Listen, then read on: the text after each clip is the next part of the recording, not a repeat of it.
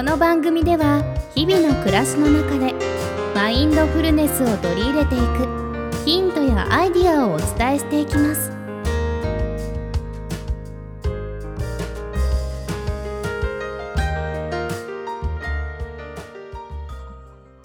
皆様こんにちは、リサです。マインドフルでいい感じ、第2回目の配信となります。よろしくお願いいたします。よろしくお願いいたします。はい。さて、今回はマインドフルネスが子育てに向いているというテーマでお話を伺っていきたいと思います。はい。前回はビジネスでも効果があるというお話を少しだけさせていただいたと思うのですが、はい。えー集中力が高まる、感情が安定する、頭の中が整理されるなどの効果があるというお話でしたね。はい、そうです。マインドフルネスに関するビジネス本もいろいろと読んで実践してみました。お効果はいかがでしたか？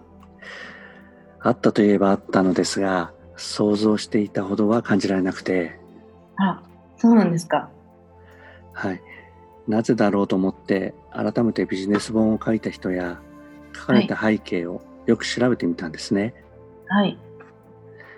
これらの本というのは IT 関係や大企業の働き方がベースで強烈なストレスにさらされている人が対象だと気づきました。なるほど。そういえば、Google や Yahoo の研修プログラムで取り入れられているというお話でしたね。IT で大企業、そういうことですか？そうなんです。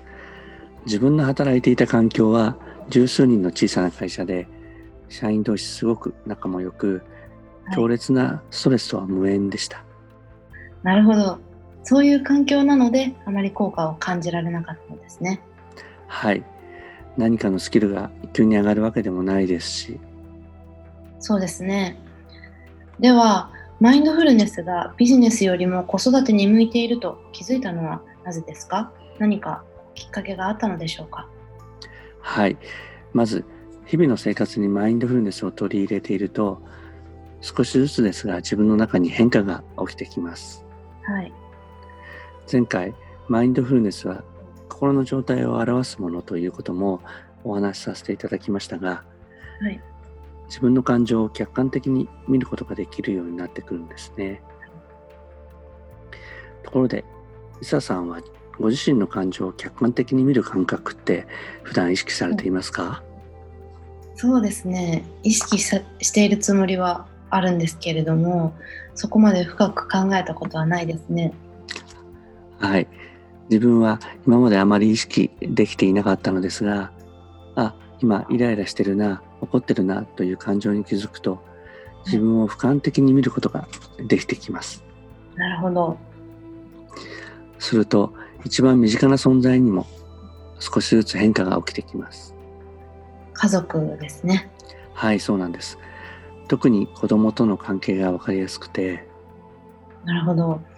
家族に対してはストレートに現状の自分が出ちゃいますもんね。神治さんにもそのようなご経験があったのですか？はい。具体的な例で言いますと、中学生の娘の感情が不安定な時があって、はい。言動も攻攻撃的だったことがあったんですね。はい。大人から見ると不条理なことだったり、一見支離滅裂なことを言っていて、はい。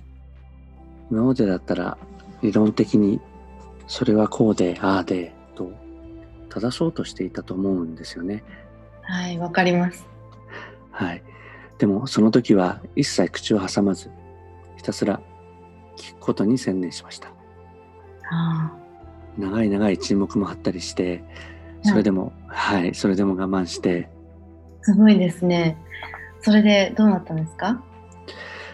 そうすると、ぽつりぽつりと自分の感情や思いを話し出してくれまして、うん。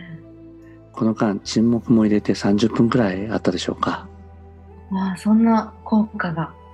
なんだか涙が出ちゃいますね。はい。マインドフルネスに出会っていなかったら、そんな対応はできなかったと思います。はい。子育てにこそマインドフルネスだと感じたきっかけの一つでした。なるほど。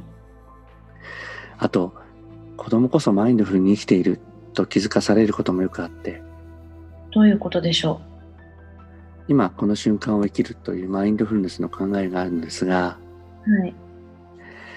4歳の下の子と中学生の上の子が激しく喧嘩した次の日にはい。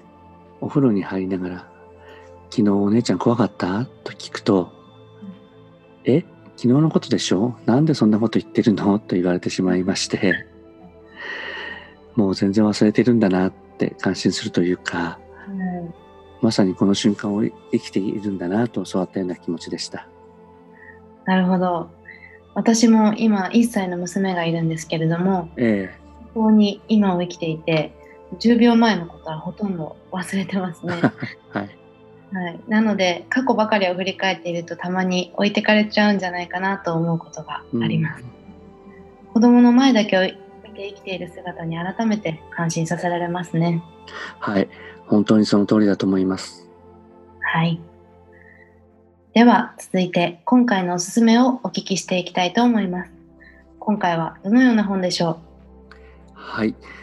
今回はマインドフルネスの本ではないのですが、子供つながり、はい、子供つながりということもあって、はいえー灰谷健次郎が書いた私の出会った子供たちという本をご紹介いたします。うはい灰谷健次郎は太陽の子やうさぎの目という作品で児童文学の作家として知られています。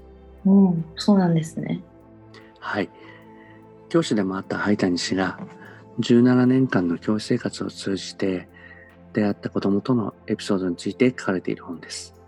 タイトル、はい、タイトルそのままなんですけど、そうですねとても面白そうですね。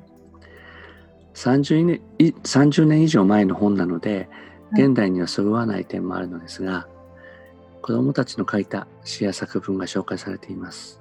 なるほど。この本もこれまで繰り返し何度も読んでいて、はい。読むたびに子供が本来的に備えている純粋な感性に胸を打たれます。はいもし機会があれば、リサさんにもぜひ読んでいただきたい本です。はい、それはぜひ読んでみたいです。皆様もぜひお手に取ってみてください。はい。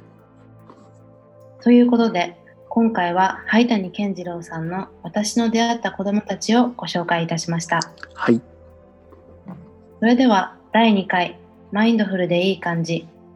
マインドフルネスは子育てに向いているをテーマにお届けしました。